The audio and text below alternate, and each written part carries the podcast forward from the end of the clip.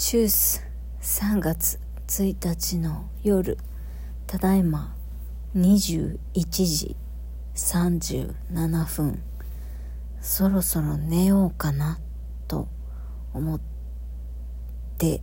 いるのですが寝る前にちょっと収録をしてから寝ようかなって思います。これもまた私の感情の記録いやそれともただただ喋りたかった。だらだらブツブツ。誰かに喋りたいこと。を聞いてほしかっただけの回になるのか。喋ってみないと分かりませんが。話をしたいと思います。ってなわけで夜のエロ玉ラジオ。夜玉スタートです。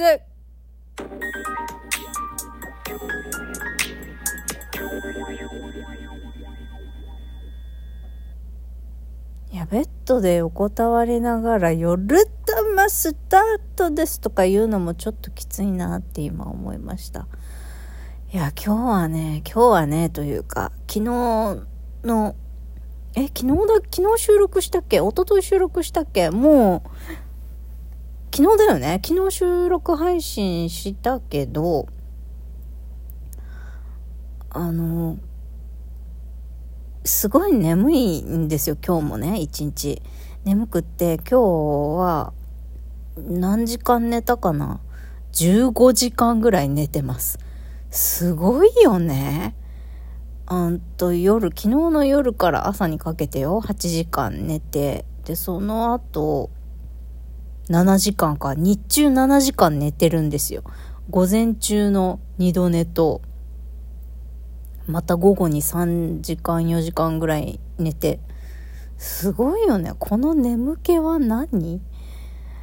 まあ眠りすぎて頭が痛いってこともないんだけどっていうか寝てるようで寝てないんだけどね。YouTube の動画を見ながらこう歌た寝っていうかあんまりいい寝方じゃないですけど。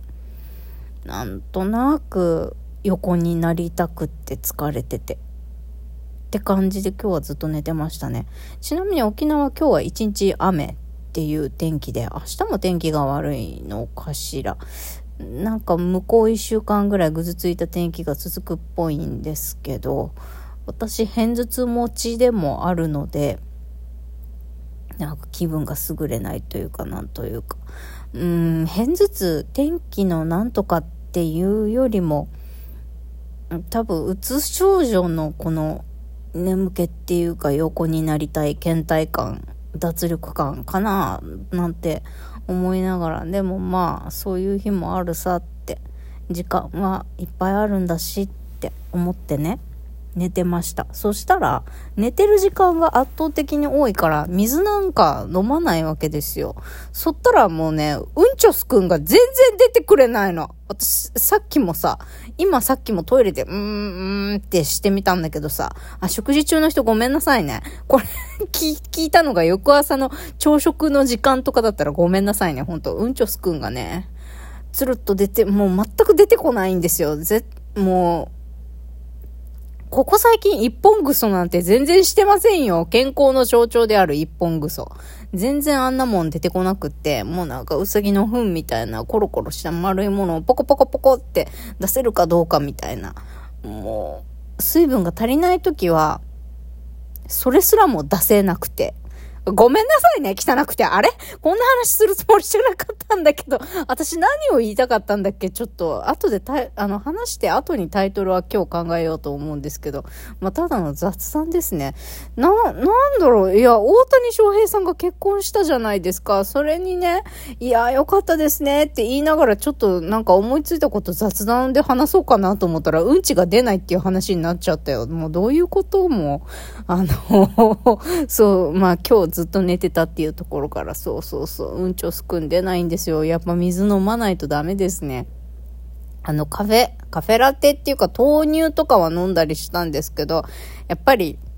お茶ですらそうですけど、お茶もね、やっぱ水がついてるものは水分じゃねえっって言うじゃないですか。真水を飲めと。まあ、真水っていうかミネラルウォーターでもいいんですけど、とにかく、なんか、お、お茶とかコーヒーとかじゃなくて、ただの水を飲むことが大事なんだと、よくね、言われますが、本当そうなんだろうなって思いますよ。私、カフェラテとかコーヒーとかの、ハーブティーとか飲みますけど、なんか、こう、自分でね、毎日つけてる体調観察日記を見てたら、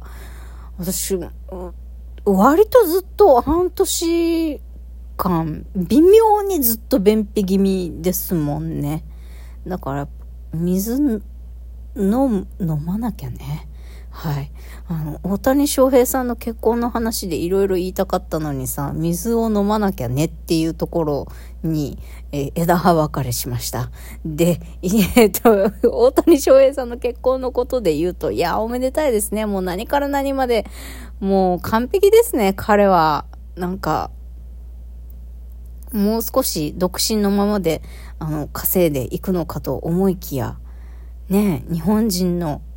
日本人の女性とご結婚なさったということで、大谷翔平を落とせる女性ってどんななん？まあ街頭インタビューでね、男性の方がどんな徳を積んだら、大谷翔平さんと結婚できるんですか？みたいな、男性ですら思うんだと思って、ちょっと微笑ましかったですけどね。いや、よかったよかった。本当に最近のね、こういう、あの、ご結婚だとか、おめでたい話題で言えばね、えっ、と、バチェロレッテ1で、ファイナリストにまで行ったけど、結局萌子さんに2回振られた、えー、杉田洋平さん、アーティストの杉田洋平さん、杉ちゃんですね。杉ちゃんと親し、し、杉ちゃんで親しまれてる杉田洋平さんがちょっと前にね、一般女性との婚約をしましたっていうことで、誰も興味ないかもしれませんが、ご報告みたいな感じで言っててさ、もうすっごい嬉しかったよ、それ。で、まあ、それの何日か前に、まあ残念ながらバチェラー5で結ばれたね、あんなに熱々に見えた長谷川さんと大内ゆりさん、私が推してた大内ゆりさんがね、お別れになったということで、なんか結婚までい、いけん、なんか、一年以内に結婚できんかったら別れそうみたいに思ってたんですけど、思いのほか早く別れたなと思ってちょっとショックだったなっていうのがありますね。なんかなだから、他に最近誰結婚したっけ？わかんないけど、あ、なんか、あ、そうよ、堂本剛さん、キンキキッズの堂本剛さんと、ももクロの、えっと、何さんでしたっけ？ね、あの可愛い子、あの、エクボが可愛い子、あの子と結婚しましたよね。私ね、てっきり堂本剛さんって、実は、ジャニーさんと、あの、ガチ、ガチ恋っていうか、ガ、ガチ愛人っていうか、あの、ゲイなんじゃないかと思ってたんですよ。堂本剛さんのことを。ファンの方がこれ聞いてたらごめんなさいね。だって、ジャニーさん、ジャニーズ問題が取り上げられて、からというもの、ね、堂本剛さんお世話になったのもあって、ずっと、あの、沈黙を通してましたし、ジャニーさんが亡くなった時のお葬式も、ジャニーさんの、え、額、額でしたっけ？か何かに、あの、愛してるっつってキスしたって言って、額か方法だか忘れたけど、まあ、あり、ありがとうと愛してるも込めてか、キスしたって聞いてたんで、ええー、みたいな。もしかして、堂本剛、まあ、堂本剛さんもスペ置き、スペシャルお気に入りの一人だったみたいですから、もしかしたら、ジャニーさんと堂本剛だけは本気で恋してたのか？なんて 私思ってたんですよ。そしたらとんでもないあの壮大な勘違いだったと思ってさ、ちょっと安心したっていうか、あ、普通に女性が好きだったんだ、堂本剛くんと思って。堂本剛くんって言ったけど、あの人私より年上だよね、確か。うん。まあでもおめでたいことですね、そう。だから、堂本剛は実はゲイではなかったんだっていう自分一人で驚いたのとともに、あや、可愛い嫁さんとまたご結婚されたなと思ってめでたいななんて思ってたのですよ。でね、もうここまで10分話したんだけど、なんか、最近自分がこう、イケメンの主治医と出会って、